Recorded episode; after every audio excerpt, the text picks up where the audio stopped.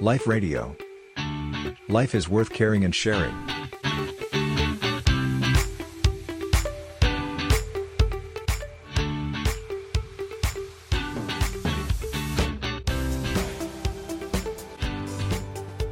จริงๆ แล้วเนี่ยค่ะ การปฏิบัติธรรม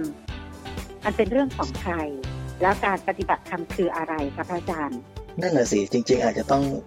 กลับมาทำความเข้าใจกันก่อนว่าคำว่าปฏิบัติธรรมในความเข้าใจของแต่ละท่านเนี่ยหมายความว่ายังไง ซึ่งอาจจะมีความหมายไม่เหมือนกันนะ คนบางท่านอาจจะเข้าใจว่า การปฏิบัติธรรมคือการที่เราจะต้องไปนั่งหลับตาอาอืมอยู่ในสำนักกรรมฐานหรือว่า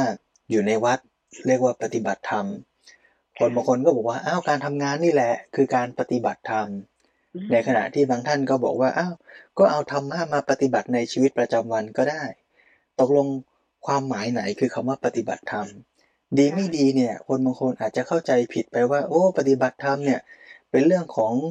คนที่มีอันจะกิน มีเงินมีทองและถึงจะสามารถอยู่ว่างๆหยุดงานเจ็ดวันสิบวัน ไปเข้าคอร์สไปปฏิบัติธรรม โอ้ถ้าเกิดเรายังต้องทำงานทุกวันเรายังต้องทำมาหากิน เราปฏิบัติธรรมไม่ได้หรอก นี่ก็ความหมายปฏิบัติธรรมที่แต่ละคนในสังคมไทยเรานี่แหละ อาจจะเข้าใจกันไปต่างๆ หลวงพ่อสมเด็จพระพุทธโฆษาจารย์เนี่ยท่านก็เน้นย้ำเรื่องนี้มากนะว่าบางทีเนี่ยเราอาจจะเข้าใจกันคลาดเคลื่อน และบางทีก็ยิ่งทำให้คนเข้าไม่ถึงคำว่าการปฏิบัติธรรม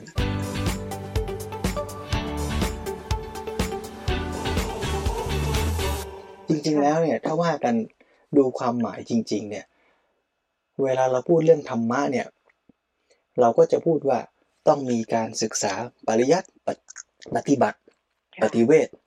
ปริยัติก็คือศึกษาเข้าใจว่าอ่าพระพุทธเจ้าสอนอะไร ต้องทำยังไงต้องปฏิบัติยังไงอะไรดีอะไรชั่ว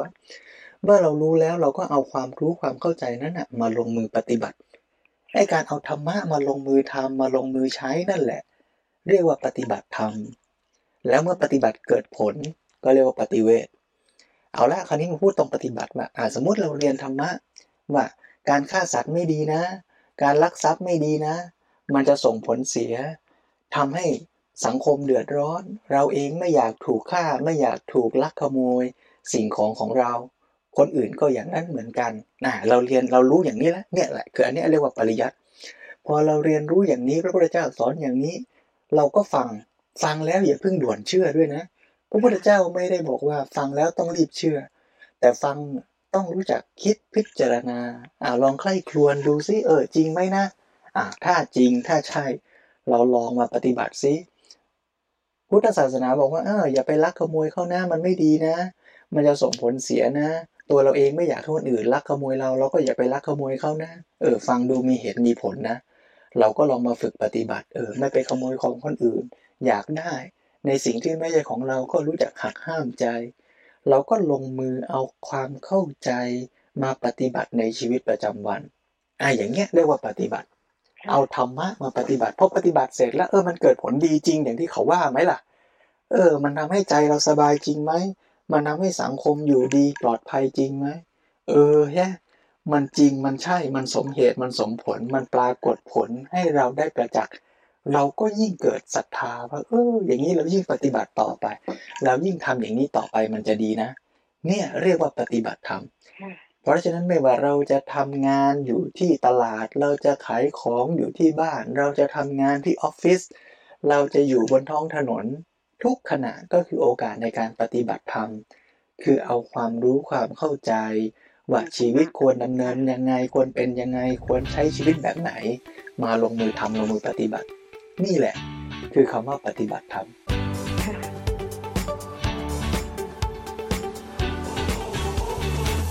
และคำว่าจัดการกับชีวิตเนี่ยคำว่าปฏิบัติธรรมเนี่ยมันไม่ได้หมายถึงการจัดการเฉพาะด้านใดด้านเดียวนะ ถ้าพูดต่อจากคำถามตอนต้นที่โยมถามเนี่ยการปฏิบัติธรรมหรือการเรียนรู้ชีวิตเนี่ยมันก็มีการปฏิบัติธรรม ถ้าพูดกว้างๆเนี่ยก็มีในระดับศีล สมาธิ ปัญญา เรียกรวมๆว่าไตรสิกขานี่คือการปฏิบัติในทางพระพุทธศาสนา หรือเรียกว่าการพัฒนาชีวิตอย่างเป็นองค์รวม การพัฒนาชีวิตองค์รวมเนี่ยเรื่องศีลเนี่ยเมื่อกี้ยกตัวอย่างไปแล้วบอกว่า การฆ่าสัตว์ไม่ดีนะ การลักทรัพย์ไม่ดีนะอะพอเราเรียนรู้เราก็มาฝึกปฏิบัติ เรื่องการปฏิบัติด้านศีลเนี่ยก็ไม่ได้แค่ศีลห้านะ ชาวพุทธเราอย่าไปเข้าใจว่า โอ้ศีลห้านี่คืออ ข้อปฏิบัติสูงสุดไม่ใช่อะจริงๆศีลห้าเนี่ยเป็นข้อปฏิบัติขั้นต่ำสุดของความเป็นมนุษย์แล้วนะ เพราะเราลองสังเกตดูดีๆ นะศีลห้าเนี่ยเรายังไม่ได้ทำดีให้ใครเลยนะ แค่ไม่เบียดเบียนและไม่ทำร้ายคนอื่น ไม่ไปฆ่าเขา ไม่ไปขโมยของเขา ไม่ไปผิดลูกผิดเมียแย่งชิงของรักเขา ทั้งหมดเนี้ยเรายังไม่ได้ทำดีให้ใครเลยนะ แค่ไม่ชั่วจนเกินไป เพราะฉะนั้นศีลห้าเนี่ยเป็นมินิมัมรีควอร m เมนต์เป็นแบบฝึกหัดขั้นเบื้องต้น ที่ว่าอย่าได้ชั่วไปกว่านี้ เพราะมันจะทำให้เราและสังคมเดือดร้อน แต่เรื่องศีลเนี่ยมันยังมากไปกว่านั้นอีกก็คือว่า เราจะสามารถมีกายวาจาของเราเนี่ยให้เป็นประโยชน์เกื้อกูลต่อผู้อื่นได้อย่างไรอย่างศีลห้าเนี่ยข้อสี่เนี่ยบอกว่าอย่าโกหก อย่าโกหก คือหมายถึงว่าเวลาคุณจะพูดอะไรกับใครเนี่ย อย่าไปพูดโกหก อย่าไปพูดส่อเสียดหยาบคายเพ้อเจ้อ นี่คือไม่ไม่พูดในทางไม่ดี แต่เราต้องมาฝึกต่อนะ ว่าเออแล้วเราเป็นพ่อเป็นแม่เราจะพูดแนะนำลูกอะ่ะ จะพูดยังไง พูดให้ดีเนี่ย แต่พูดไม่เป็นเนี่ยบางทีก็ไม่ประสบความสำเร็จนะ อยากจะแนะนำลูกน้องอะ่ะ ที่เขายังทำงานไม่ดียังทำงานไม่เก่งเนี่ย อยากจะสอนเขาเนี่ย บางทีอยากจะแนะด้วยเจตนาดีนะ แต่เทคนิคทักษะ สกิลในการพูดในการสอนเนี่ยไม่เก่ง พวกนี้คือเรื่องที่ต้องฝึก ที่เมื่อกี้เรียกว่า life skill เนี่ยก็แปลว่าเราต้องกลับมาฝึกเรื่องพวกนี้ฝึกพูดยังไงให้ดีเนี่ยเดี๋ยวนี้ก็จะมีการฝึกฝึกพูด ฝึกฟัง ฝึกใส่ใจผู้อื่น ฝึกตั้งคำถาม ฝึก counseling การให้คำปรึกษาการให้คำแนะนำการ coaching เนี่ยเรียกว่าอะไรออกมาเลยใช่ใช่ไหมเรื่องของกายล่ะ เราจะดูแลกายเรายังไง ให้ไม่เจ็บป่วยควรจะกินอาหารแบบไหนควรจะเป็นอยู่อย่างไรท่านั่งควรจะเป็นยังไง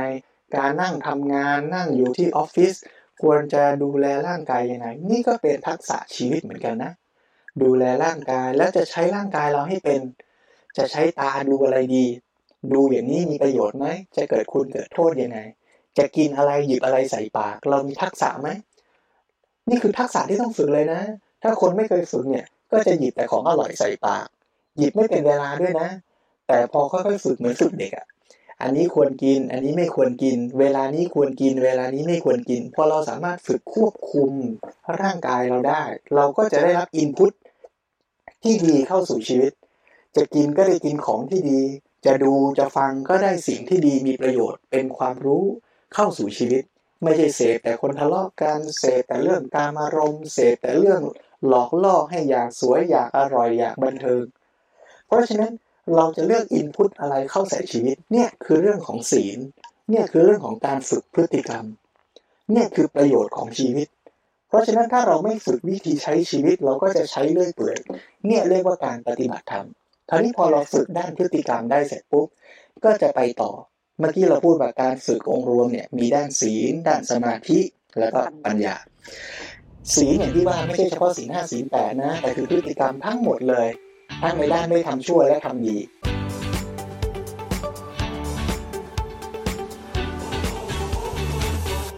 ส่วนด้านจิตใจ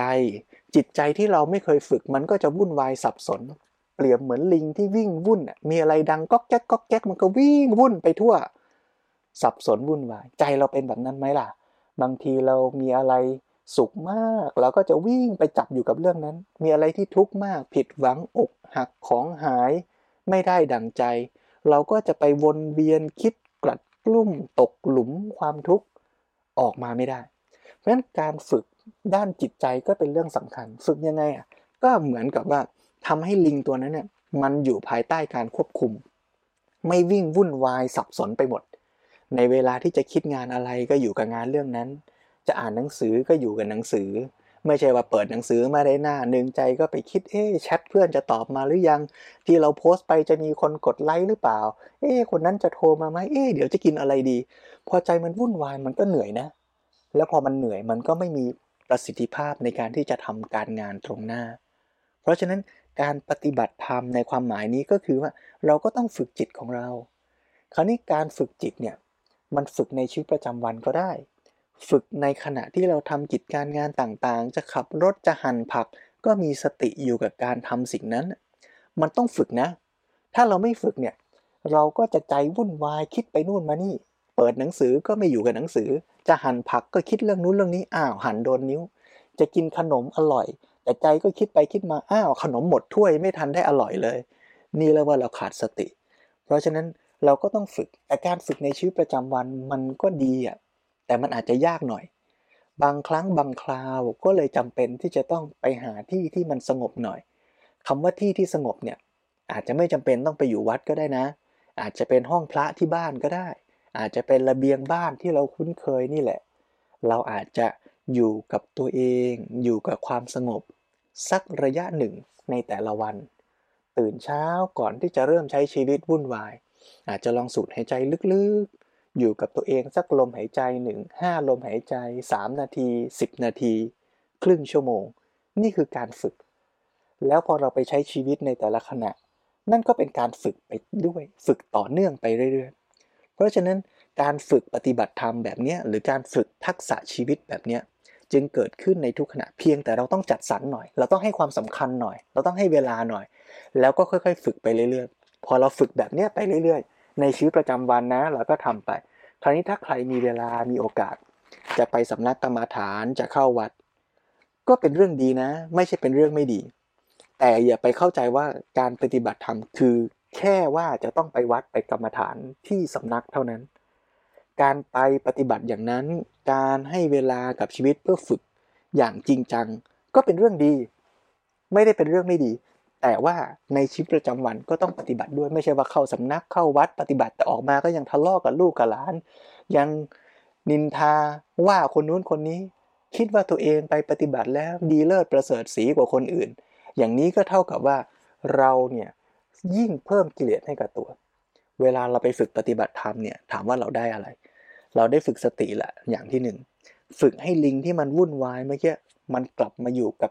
ที่ใดที่หนึ่งให้ได้ รูบาอาจารย์ท่านเปรียบเทียบตามคำพีเหมือนกับว่า เอาเชือกผูกลิง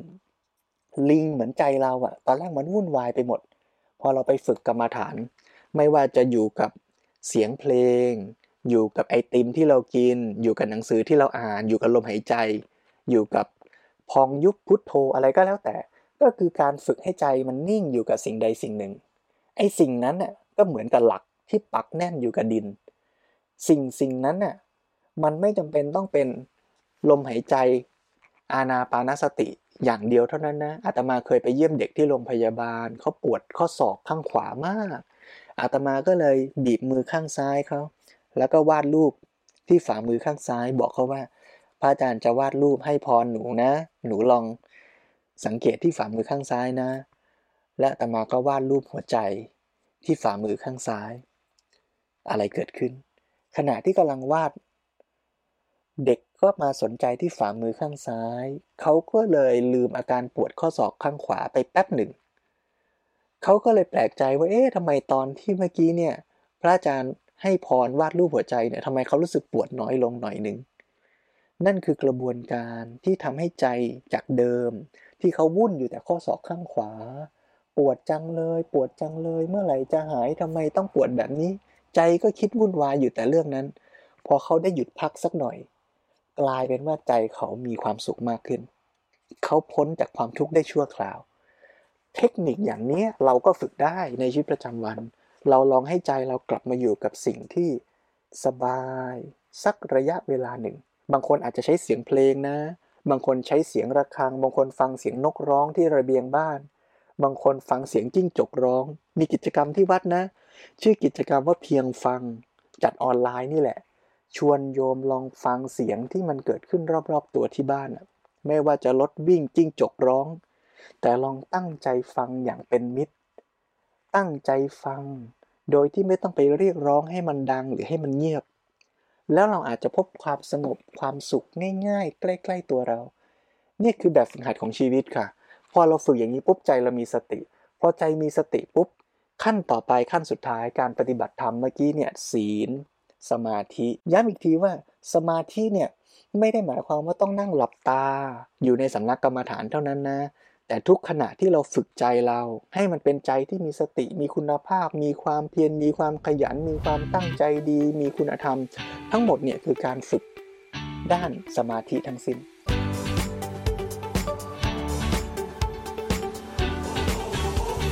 คราวนี้พอใจเรามีสติมีสมาธิดีเนี่ย มันก็จะกลับมามองเห็นความเป็นจริง ที่มันปรากฏตรงหน้า ไม่ว่าเราจะแก้ปัญหาชีวิต เราจะหงุดหงิดกับลูก เราจะหาของหาย ถ้าใจเราวุ่นวายสับสนเนี่ยบางทีหาเรื่องไม่เจอง่ายๆหาไม่เจอ ขับรถไปเนี่ย พอถูกชน ถูกชนก้นปึ้งเนี่ยตกใจกลัวกังวลทำอะไรไม่ถูกลนลาน แต่ต้องตั้งสติก่อน พอสติมา เออ เริ่มมีปัญญาเออจะต้องโทรหาใครควรจะออกไปนอกรถ หรือควรจะล็อกรถ ควรจะต้องทำยังไงบ้าง ควรจะต้องป้องกันยังไง ปัญญามันจะทำงานได้ดีขึ้น เหมือนเราเข้าห้องสอบ ถ้าใจเราไม่มีสมาธิวุ่นวายสับสน กลัวกังวลลนลานเนี่ย บางทีอ่านหนังสือมาแทบตายนะสอบตก คิดไม่ออกตอบไม่ได้ สอบตกเนี่ย เพราะฉะนั้นเราก็ต้องตั้งสติก่อนแล้วปัญญามันจะมา เพราะฉะนั้นการฝึกเมื่อกี้ก็เหมือนกัน พอสมาธิมาจิตใจมีคุณภาพ มันก็จะคิดไม่ว่าจะทำการงานแก้ปัญหาต่างๆ ได้ดี ในทางการปฏิบัติธรรมขั้นที่จะพัฒนาชีวิตสูงขึ้นไป ก็คือการเห็น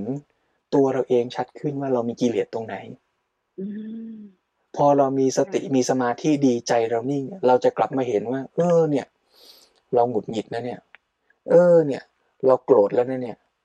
บางทีถ้าเราไม่มีสติไม่รู้ตัวเนี่ยเราโกรธเราหงุดหงิด เราไม่รู้ตัวเลยนะ แล้วเราก็โกรธอยู่กับความหงุดหงิดอยู่กับความขุ่นเคืองเนี่ย บางทีเป็นวันเป็นเดือนเลยนะอืมแต่พอเราค่อยๆมีสติเร็วขึ้น เราจะเริ่มรู้ตัวเร็วขึ้น เออ นี่เราโกรธ เออ นี่เราอยากได้ อยากกินอีกแล้วนะเนี่ย มือมันเผลอไปหยิบไม่รู้ตัวเลยเนี่ย เริ่มรู้ตัว พอมันเริ่มเห็นกิเลสในตัวเองบ่อย ๆ มันจะเริ่มรู้เองว่า มีกิเลสแบบนี้แล้วไม่ดีกับทั้งเราและคนอื่น มันจะค่อยๆละ เหมือนเรารู้ตัวว่าเรากำลังแบกก้อนหินที่มันร้อน บางทีเราเผลอกำไว้โดยไม่รู้ตัว พอเรารู้เราก็ปล่อย การฝึกปฏิบัติก็แบบนั้น พอเรามีสติบ่อยขึ้นบ่อยขึ้น เราก็จะค่อย ๆ เห็นกิเลสของตัวเอง ชัดขึ้น แล้วก็ค่อย ๆ ลดกิเลสลงไปอ่าเพราะฉะนั้นก็สรุปว่า การปฏิบัติธรรมเนี่ยก็เกิดขึ้นในทุกขณะของชีวิต ปฏิบัติ 3 ด้านใหญ่ ๆ ที่เป็นการพัฒนาไลฟ์สกิลหรือทักษะชีวิตอย่างเป็นองค์รวม ก็คือด้านพฤติกรรม จิตใจและก็ปัญญาค่ะด้านพฤติกรรมก็คือกายวาจาเราเนี่ยในเรื่องจะอินพุตจะรับจะดูจะกิน ก็รู้จักบริหารจัดการให้มันดี ใช้ชีวิตดูแลร่างกาย ดูแลตาหูจมูกตัวเองให้ดี แล้วจะไปทำอะไรกับใครจะไปพูดจะไปทำ ก็ไม่ทำไม่เบียดเบียนคนอื่น แล้วในขณะเดียวกันก็ฝึกที่จะทำในทางที่ดีเป็นประโยชน์เกื้อกูลค่ะอย่างเนี้ยทำได้ทุกขณะในชีวิต ปฏิบัติด้านจิตใจก็ฝึกสติสมาธิให้จิตใจเราดีงาม สงบ มีคุณภาพที่ดี พร้อมที่จะทำกิจการงานต่างๆ ฝึกทั้งในชีวิตประจำวัน มีเวลาก็ปฏิบัติที่บ้าน มีเวลาก็ไปปฏิบัติที่วัดหรือสำนักกรรมฐานดีทั้งสิ้น แล้วเมื่อปัญญาเมื่อสมาธิดีจิตใจดีก็ไปสู่ขั้นปัญญา คือการพิจารณาปัญหาในชีวิต แก้ไขสถานการณ์ทำทุกอย่างด้วยปัญญา แล้วในแง่ของการปฏิบัติเพื่อการบรรลุธรรม ก็คือการกลับมาเห็นกิเลสของตัวเอง ค่อยๆชำระกิเลสในใจของตัวเอง ชีวิตก็บริสุทธิ์ขึ้น มีความสุขง่ายขึ้นแล้วก็ทุกข์น้อยลงเจริญก่อน